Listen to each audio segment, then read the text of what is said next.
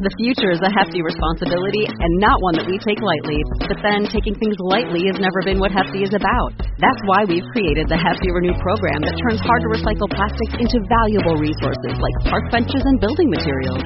To participate, simply fill up an orange Hefty Renew bag with accepted items, tie it up, and drop it in with your regular recycling. That's it. It's that easy. It's time to rethink recycling with Renew. Particular valued resources may vary by geography. More info available at heftyrenew.com. Hi, everyone. This is Jeanne Bliss, author of Chief Customer Officer 2.0 How to Build Your Customer Driven Growth Engine. And you are listening to the Marketing Book Podcast. Welcome to the Marketing Book Podcast, helping you keep up with the smartest thinking in the quickly changing field of modern marketing. And now, here's your host, Douglas Burdett. Hello, thanks for joining me on the Marketing Book Podcast, which was named by LinkedIn as one of 10 podcasts that will make you a better marketer in 2016. My goal for this podcast is to help you discover new ideas about what's working in modern marketing. Don't worry about taking notes. You can find links to everything discussed in this episode's show notes at marketingbookpodcast.com. Today, we're joined by Jeanne Bliss, and we're going to talk about her book, Chief Customer Officer 2.0 How to Build Your Customer Driven Growth Engine. Jeanne Bliss is the founder and president of Customer Bliss and the co founder of the Customer Experience Professionals Association. Jeanne pioneered the role of the Chief Customer Officer, holding the first ever CCO role at Lands End, Microsoft, Coldwell Banker, and Allstate. Reporting to each company's CEO, she moved the customer on to the strategic agenda, redirecting priorities to create transformational changes to each brand's customer experience.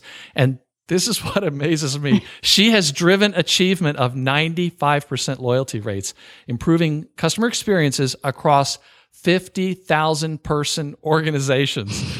Jeanne is also the author of the bestseller, I Love You More Than My Dog Five Decisions That Drive Extreme Customer Loyalty in Good Times and Bad. She's a highly sought after speaker, keynoting high profile con- conferences and corporate events. She's appeared in major media outlets, including Fast Company, Forbes, MSNBC, and the Associated Press. And now, at long last, the Marketing Book Podcast. Jeanne, Woo, congratu- woo. congratulations on Chief Customer Officer 2.0, and welcome to the Marketing Book Podcast. Thank you. I'm so glad to finally get a chance to talk to you, Douglas, and uh, great to be here. So, can you talk about how you learned the importance of customer experience from your dad? Oh, I love that you asked that question. Yes, my dad, uh, for those of you who know Pinocchio, my dad was like Geppetto, an Italian, uh, wonderful soul. Uh, there were seven kids in my family, and he had a Buster Brown shoe store. And we learned about humanity and business and how you do and do not treat people by every single one of us had to stock the shelves, sell the shoes, everything that we had to do. And we watched this man, you know, I mean, people would come in and my dad sold Buster Brown shoes, which was he was often the first pair of hands that were laid on little bitty baby feet to put a pair of shoes on them. Mm-hmm. And these women would, for example, sometimes open up their pocketbooks and not have enough money. And my dad would say, Get those shoes on your little one's feet. Bring back the money when you're back in town. Mm. And it was just a joyous experience and a privilege and really kicked me off into understanding how you do it and how you don't. Mm-hmm. Mm-hmm. As I recall, there were like generations of customers, though. In other words, uh, they would come back for their own kids. Is that correct? Yes, he shooed a generation of children and their children's children. And when he retired, a line of people, almost three blocks long, stood to say goodbye to this man that buying shoes would never be the same. That and, and this is part of what I say to people when I give speeches is he became a part of the story of people's lives. Mhm. That at that time in their life when they thought about their child and their newborn, my dad, my dad was part of that story and um, pretty pretty remarkable. Mm-hmm. my uh, grandfather and my uncle had a, a drugstore. They were both pharmacists for many, many years. And I can remember when I was little going there in the summer and just being there. And it's amazing how many, how often I think about that in, in my own business career, just the way they had these relationships with their customers and Um, it's true. Yeah. And, and and for me it was I was so fortunate because after growing up that way, I was able to go to Land's End as one of my very first jobs. It really is what professionally gave me my career. And what you just mentioned about your grandfather and your your was it your dad, Douglas? my too? uncle. your uncle, I apologize, um, was that at Land's End we thought our, of ourselves as merchants, meaning the small time town town merchant where you know the people and you curate an experience and the products for the customers in a loving, caring kind of way. And so I went from small scale merchant to very large scale merchant and learned how to turn that into a real business. So I was I was twice blessed in my life in terms of this career path. hmm So, Jeanne, there's uh, now more and more books being written about the customer experience, and there are more and more uh, explanations out there as to why it makes such good financial sense. And it seems like uh, you're going to be busy for a, you're still going to be busy for a long time because more and more companies are understanding that the customer experience really is the the ultimate differentiator. Can you just explain a bit more uh, why the customer experience is so important and and why uh, some people think it's really the only uh, that that we're entering this era of the customer experience as the primary form of marketing. Sure, of course, and and happy to do that. And it's a good question. You know, one of the things that I really try to help people is you need to earn the right to growth by improving customers' lives. We need to move past this approach of marketing is going to get something or acquire something or convert someone. It's about earning. And uh, Douglas, there were really three I think of as seminal moments that have gotten us to this point, this almost frenzied point around customer experience. The first one is through the last economic downturn, you know, we've gone through many in my lifetime, yours too, I'm sure.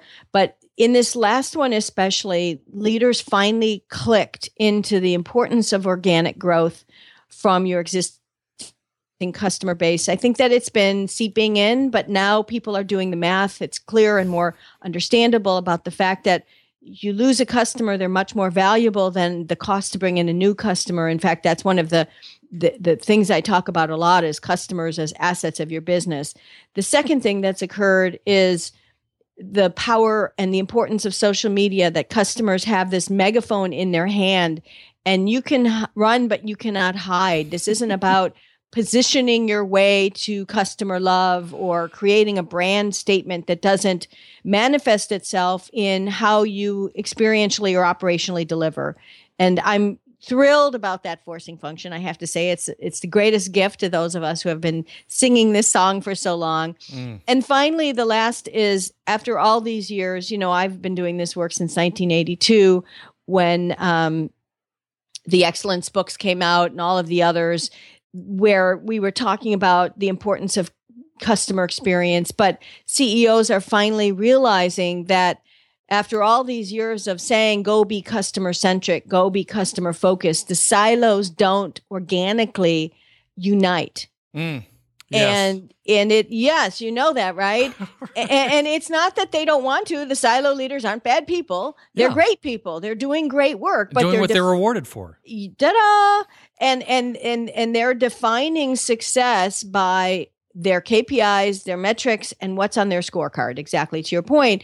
And those scorecards mean we're dropping customers into the Bermuda Triangle between each of those silos. I'm Right. laughing Oh, to keep from got- crying. You got to snort. Yeah, uh, through the Bermuda Triangle, I call it. Um, in fact, I just wrote an article called "The Mortgage Bermuda Triangle" um, because the silos again aren't united, and that's why this CCO role or customer experience role or whatever it might be for a period of time in the organization is required to create a comprehensive view to unite the silos. hmm It's funny. I got a call from a, a friend who owns who runs a company, and he said, "Hey, you know, we're uh, we've acquired this other company, and we need some branding help." Which, of course, you always wonder what does that mean. I know, right? And uh, of course, they're thinking, you know, we need a logo and whatever. And I started A slogan. We need a really good slogan, right? right.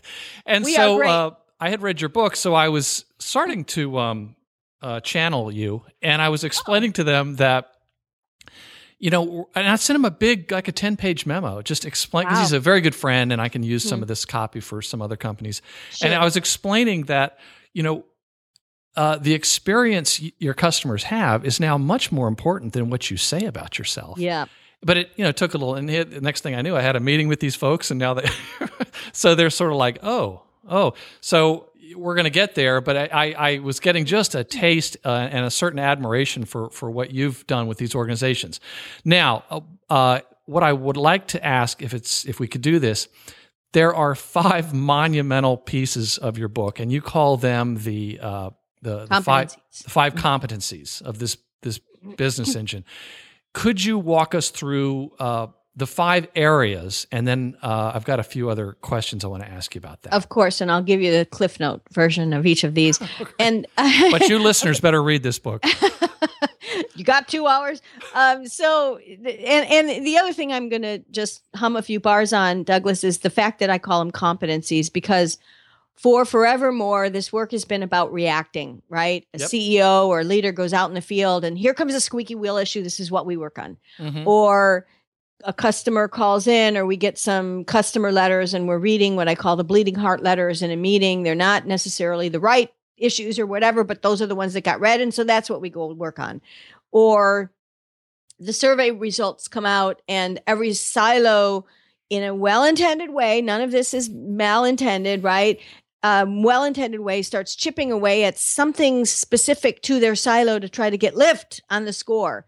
And it's this lack of reacting and not focusing on the few versus everybody cherry picking the many that I call these competencies because this is about embedding a skill set that does three things. It changes how leaders lead, it changes how they communicate and advocate, and it changes how you operationalize the work that you do. And these aren't um, you know, red, yellow, and green dots. We need to move from project plan movement to customer life improvement. Like that? That could be a jingle, right? Yeah. Hey. For- um, but you know, all three of those areas you talk about change, and I don't think there's anything more difficult for organizations than change, and that's why I I was almost in disbelief at parts of the book, saying there is no way. Just, how in the world did she do this? And that's why these five parts are. Uh, and and you learn these. I'm, I have a feeling you learned the hard way. You I learned out. the hard way. Yeah. I did. Yeah, I call it pushing the rock up the hill. I mean, what you don't know because we're on the phone is I'm only five foot tall, and that's because that darn rock's fallen on my head for so many years. right. So let's go through. The first one Okay. is uh, honor and manage customers as assets. That is right. And the notion behind this is let's start with a very, very, very simple understanding of what customers did voting with their feet. As and and it goes like this. Each of these unite to tell the story of customers' lives and how well as an organization you did or did not earn the right to growth. So, as a result of the experience we delivered this past month or quarter or year before annual planning, did we earn the right to growth? And this is simple math, hard to get to because of those silos and the way they're measuring and tracking things. But let's do customer math in whole numbers, Douglas. So let's say you're a big company. We brought in 50,000 new customers. This is our volume and value. Great. We're good at acquisition. But in the same breath, we need to do the math. But we lost 38,000 customers in this same period. And here's the value of those customers. And what is the net asset growth of our customer base? Now, the importance of this is that a lot of organizations, you know this, use retention rates, which give you a false positive. Mm-hmm. Let's say you're at 75%. Sounds pretty good. Let's pat ourselves on the back, but we're not thinking about the lives of the humans, the multitudes of humans that walked away. Mm-hmm. Well, as well as what you just mentioned, the actual value. You could be bringing in That's uh, right. more customers, but they're actually they might be less profitable. Exactly. So the other thing is, I'm Italian. You know, you want leaders to think about the people, the humans, and I want to give them agita, which is sick in the belly. We want we want to create sick in the belly, and part of this work, you know, a lot of this I worked at, I learned at Land's End. Other things I figured out through these big, big companies that I was, you know, navigating across the silos, is to know the life, you need to imagine the life. And the best companies that do this really think about the lives. It's not a deck and spreadsheets where you're just p- paging through and people's eyes are glazed over. Uh huh. Uh huh. Because a lot of the customer conversations are a deck and a pitch. All of this is intended to take the customer off the spreadsheet and really get leaders to care. And the second piece is caring. and nothing gets Yeah. them to care like math. Yeah, and simple math. And here's the deal about this. I'm not against surveys. I'm going to tell you where they go. All right. But let's start with what customers actually did versus what they say they're going to do in a survey. This is irrefutable. You can't cross tab your way out of this math, this simple, simple math. Mm.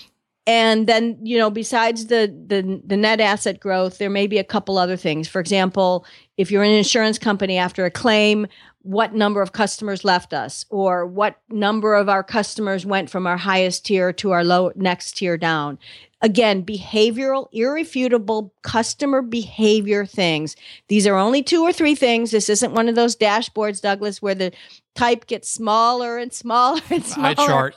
yeah right so we can fit more on the page Yeah, there's nowhere to hide. Yeah, that was my takeaway. That's right. And and the the behavior change piece of this is leaders need to a build this together.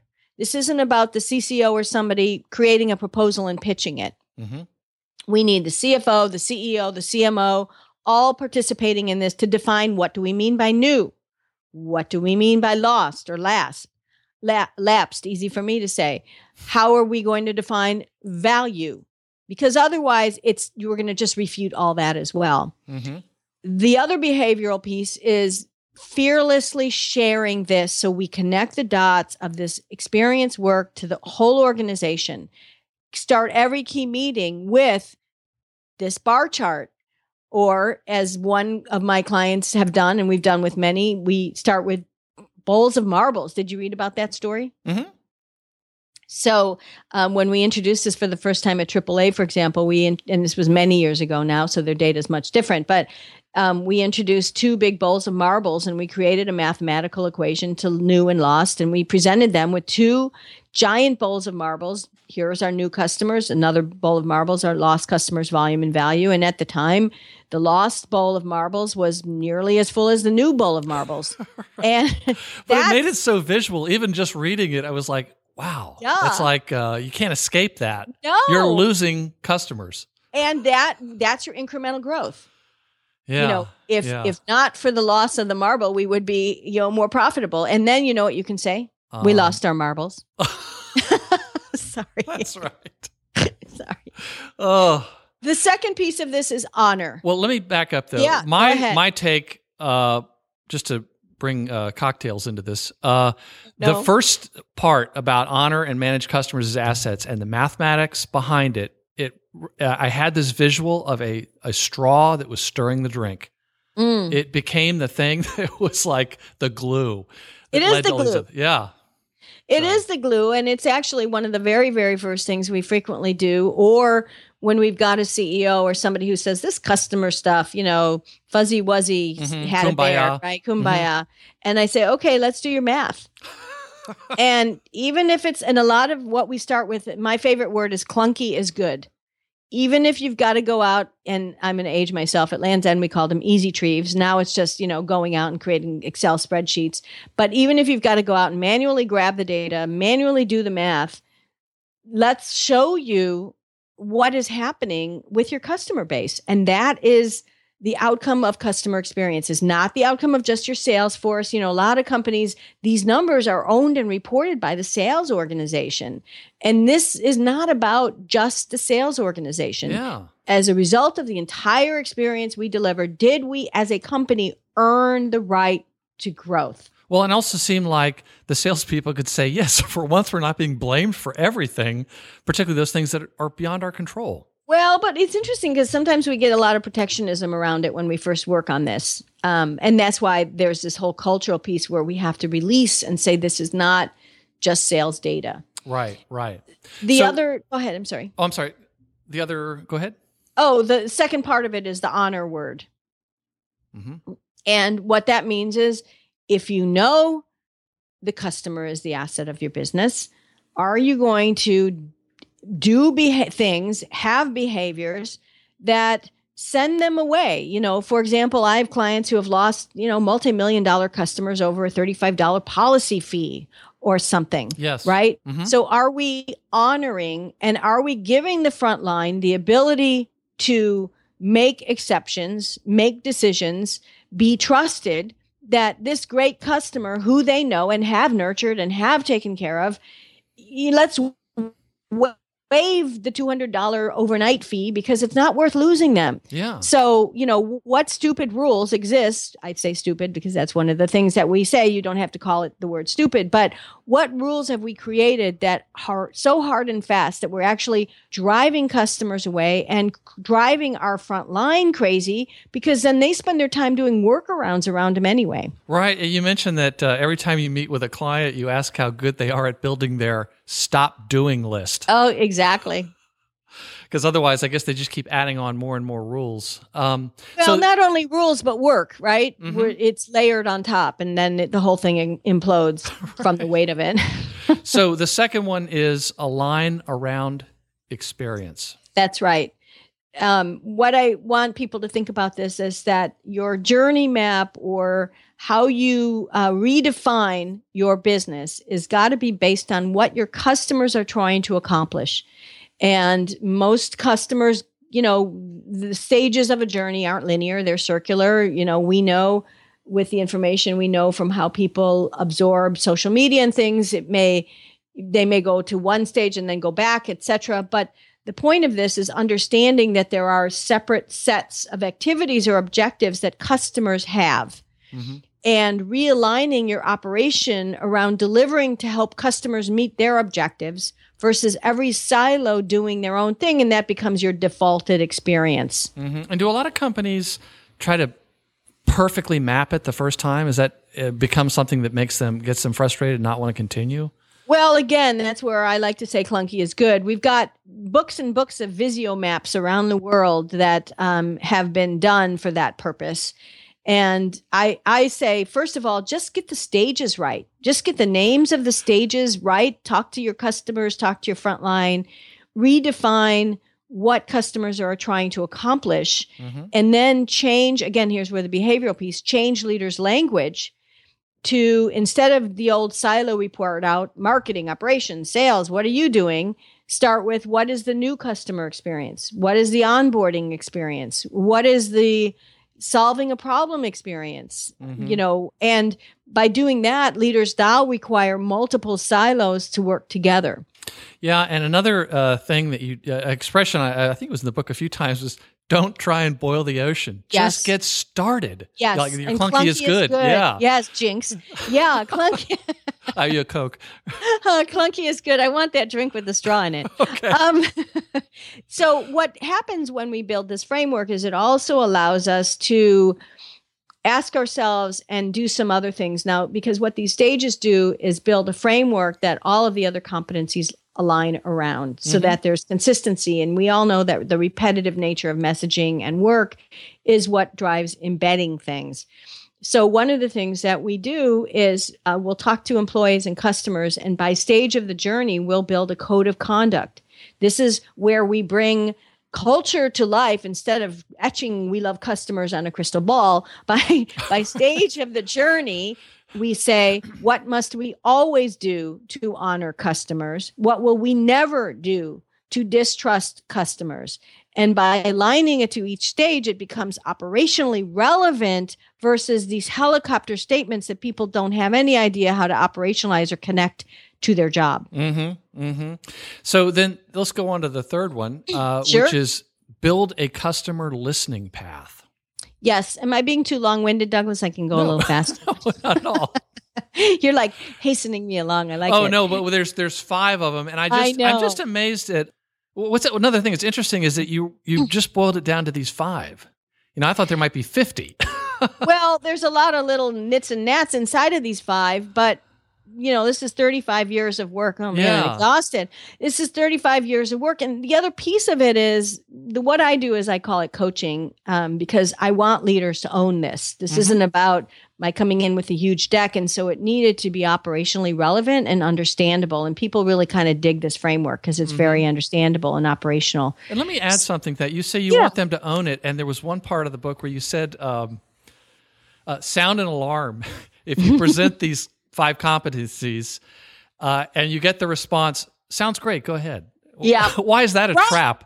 run because this isn't about putting the monkey on the back of the CCO or the CXO or whatever. In fact, when we kick off these five competencies, we actually assign um, key members of the C suite to each of the five. So they're part of building the Yeah. beta version, the clunky version of each one.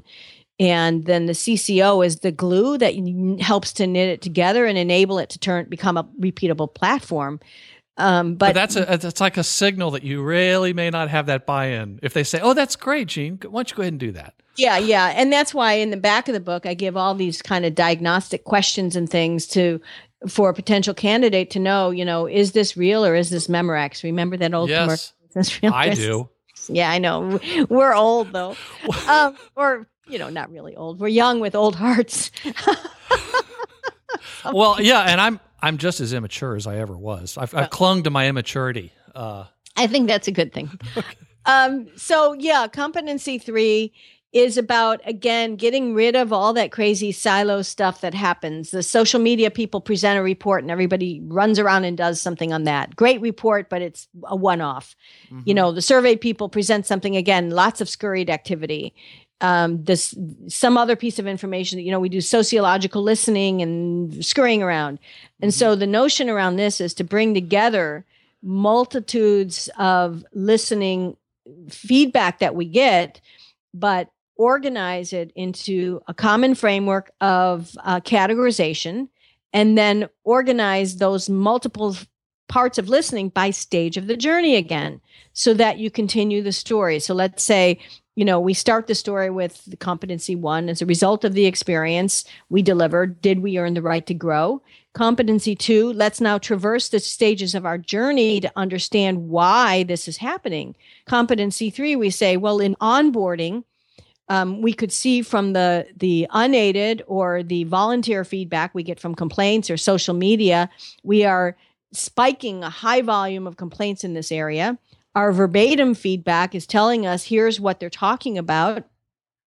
And our survey results are validating this. Let's circle this issue. We need to see if we have to focus on this. hmm And it galvanizes. Go ahead. What were you going to say? I was going to say, well, can you explain survey score addiction as it relates to this?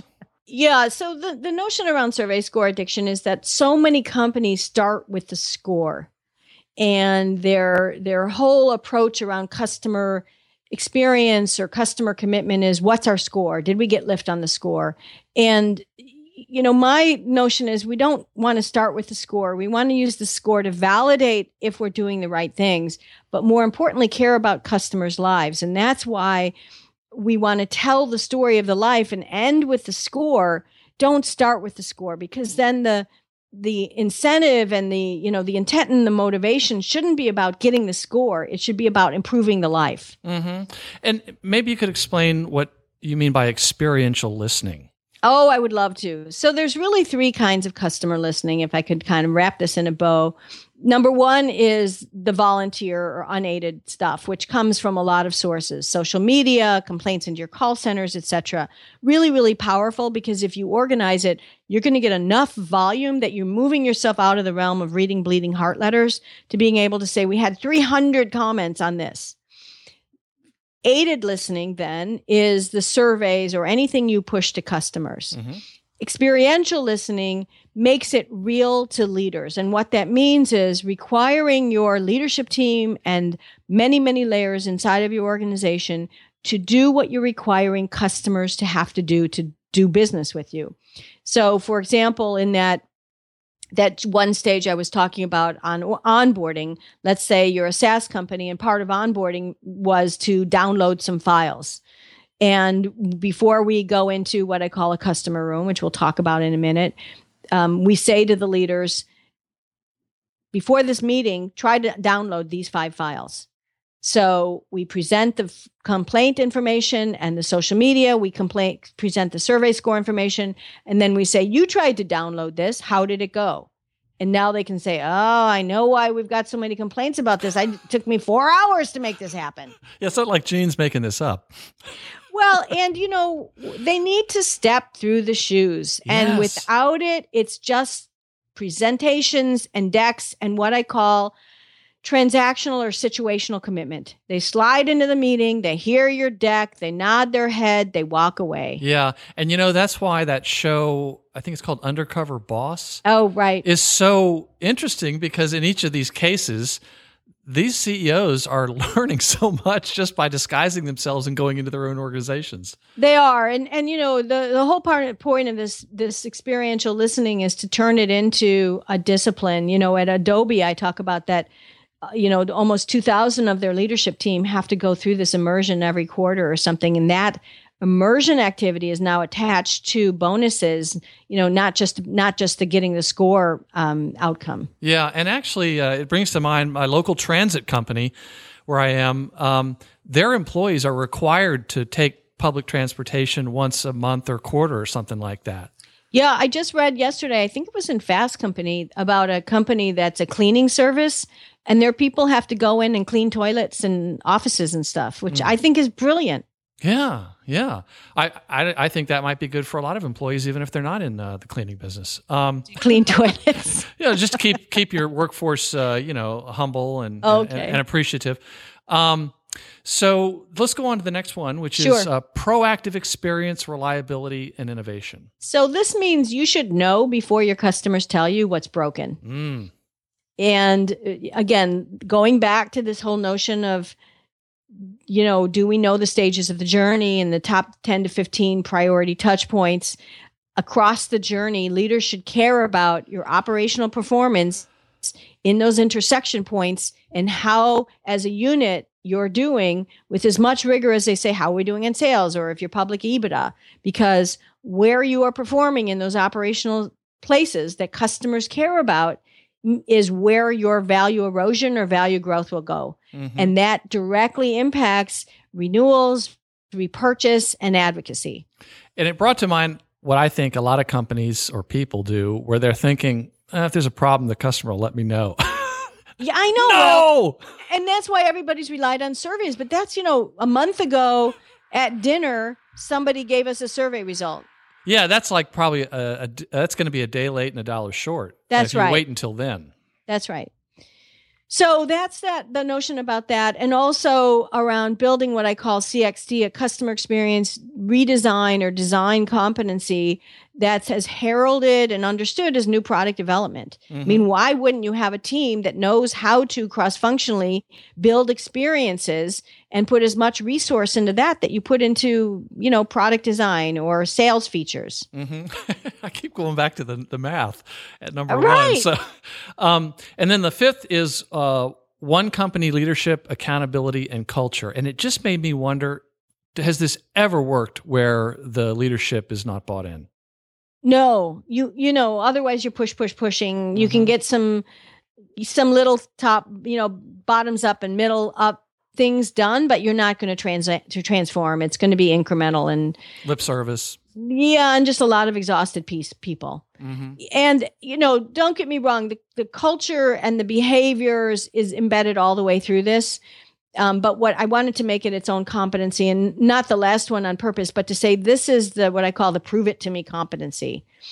You know, talk, talk, talk is cheap, but are you really going to change things to make it easier for employees to deliver value and to drive regular accountability to this stuff, which is one of the Achilles heels of this work. So, for example, you know, we've all gone through the thing where the billing is broken or whatever's broken. Hey, Joe, you work on billing. Will you go fix it? Well, Joe goes out with his secluded billing team and works on some stuff around billing, but it may or may not be right for the customer. And then he comes back and salutes the flag and says, Hey, we got billing fixed. Um, but it's it really how? What did you do? So one of the the big things here that we work on is uh, building this customer room where it actually unites the entire journey and we tell the story of customers' lives. You know, as a result of the experience, did we deliver or did we earn the right to grow? We traverse the stages. Underneath each stage, we show screenshots, we play the calls, You we show, show the journey on the wall. Yeah, we make Mhm. them walk the wall. I don't want any chairs in the room, ideally. You know, Yeah. get up out of your chairs. And I, I thought And- about the marbles on the table. Yeah, and yeah. I think you also said this is where you should bring your new employees. you people use this as a new employee in, in place as well. Mhm. Um, but what you do is you start circling the emerging issues, and then you say to the leaders, "Okay, there's ten circled. We can do three. This is what takes the CCO out of the beggar. Is which three should we work on? And you need to pony up resources to work on this." Mhm. And then you use the cadence of the customer room to keep bringing back those teams every month or quarter to present back to the leadership team what they're working on, to see the renewed information, to see any new issues to be dealt with, and to drive this regular cadence. And that keeps on, you know, embedding, embedding, embedding with the leaders. And over time, it becomes natural language, natural what we would do in the organization. hmm You mentioned that um, in your career, you you could make traction in some companies, but you just couldn't make some companies budge an inch in others. Eh, Can you explain the concept of the power core and how you first stumbled on that? Sure. The, yes. The power core is something that I wouldn't have really been able to figure out unless I had been at the really big, big companies, Allstate, Microsoft, et cetera, that I, that I was a part of. And the notion behind the power core is that, you know, a lot of us in this work will, will, for, you know, take the hill and take the hill and take the hill by, by telling the story and being evangelical about it and really trying to drive the work, but you need to understand before you start the work what part of the organization has their hand on the throttle of driving the business. Really has their hand on Really has their Truly. hand, you know.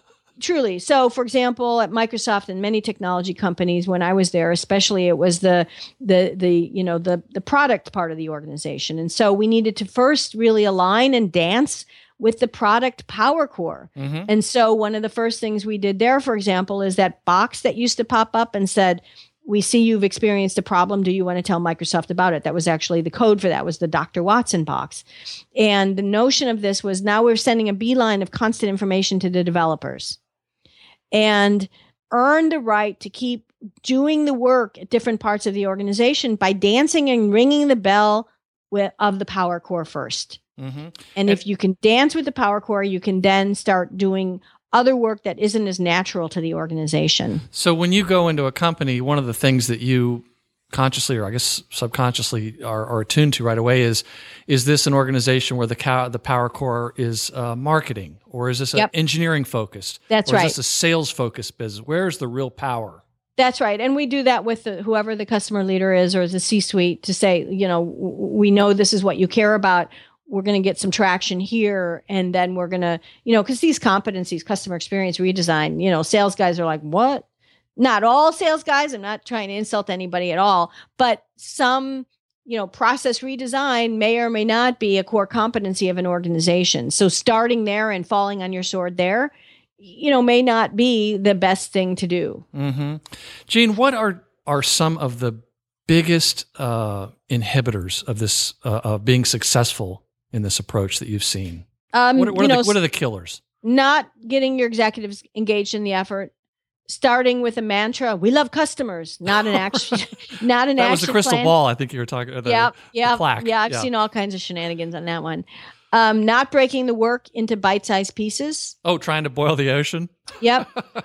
um, focusing on the score and not the operational behavior that drives it. hmm and um, making decisions based on what employees think versus what customers need, Ah, yes, a big one.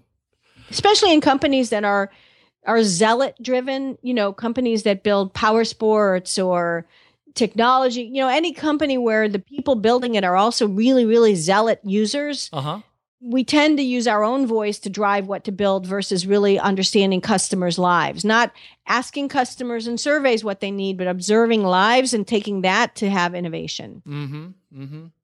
Well, Jeanne, if readers took only one thing away from the book, what would you hope it would be?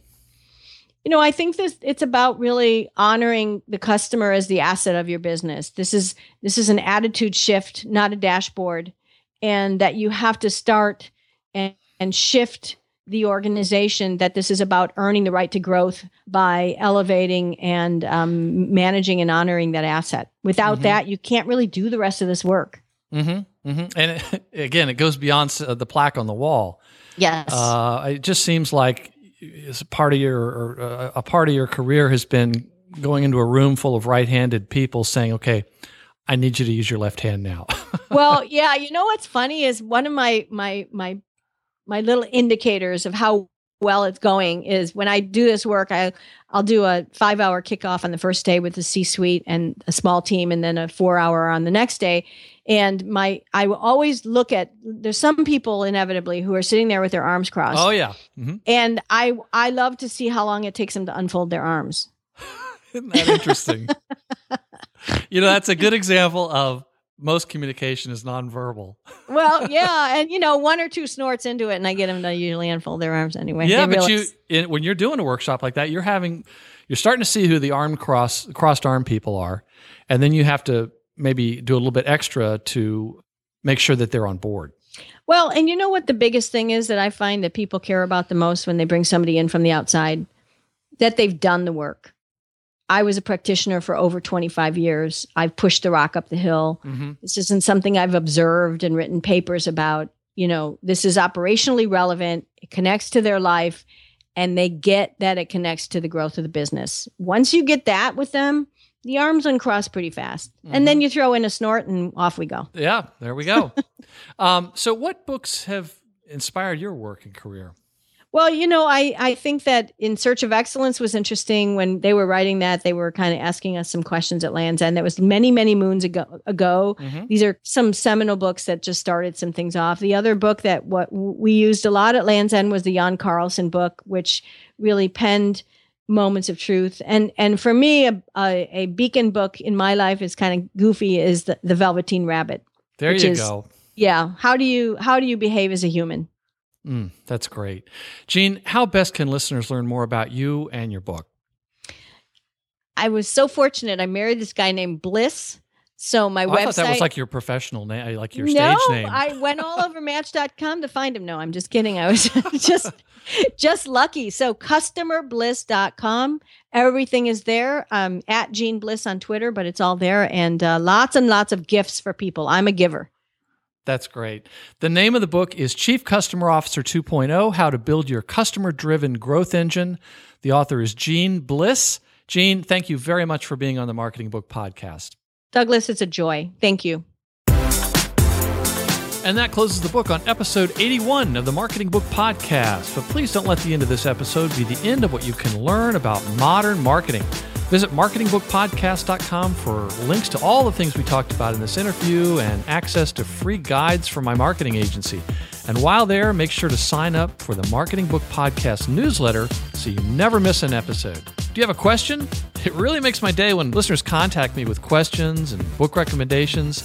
If I can answer your question or help point you in the right direction, to get the information you need, please let me know if I can help. Just go to marketingbookpodcast.com and leave me a message or Connect with me on LinkedIn. My name again is Douglas Burdett. Or heck, just tweet me up using hashtag marketingbook. And please join us next time as we talk with Stu Heinecke about his new book, How to Get a Meeting with Anyone The Untapped Selling Power of Contact Marketing. Thanks again for listening to the Marketing Book Podcast. Well, and Douglas, I snort when I laugh, so that may happen. If you laugh, I'll laugh, and then you get a snort out of me. great, so great, great. That's what it sounds like. There, that's fine. Yeah. That's fine.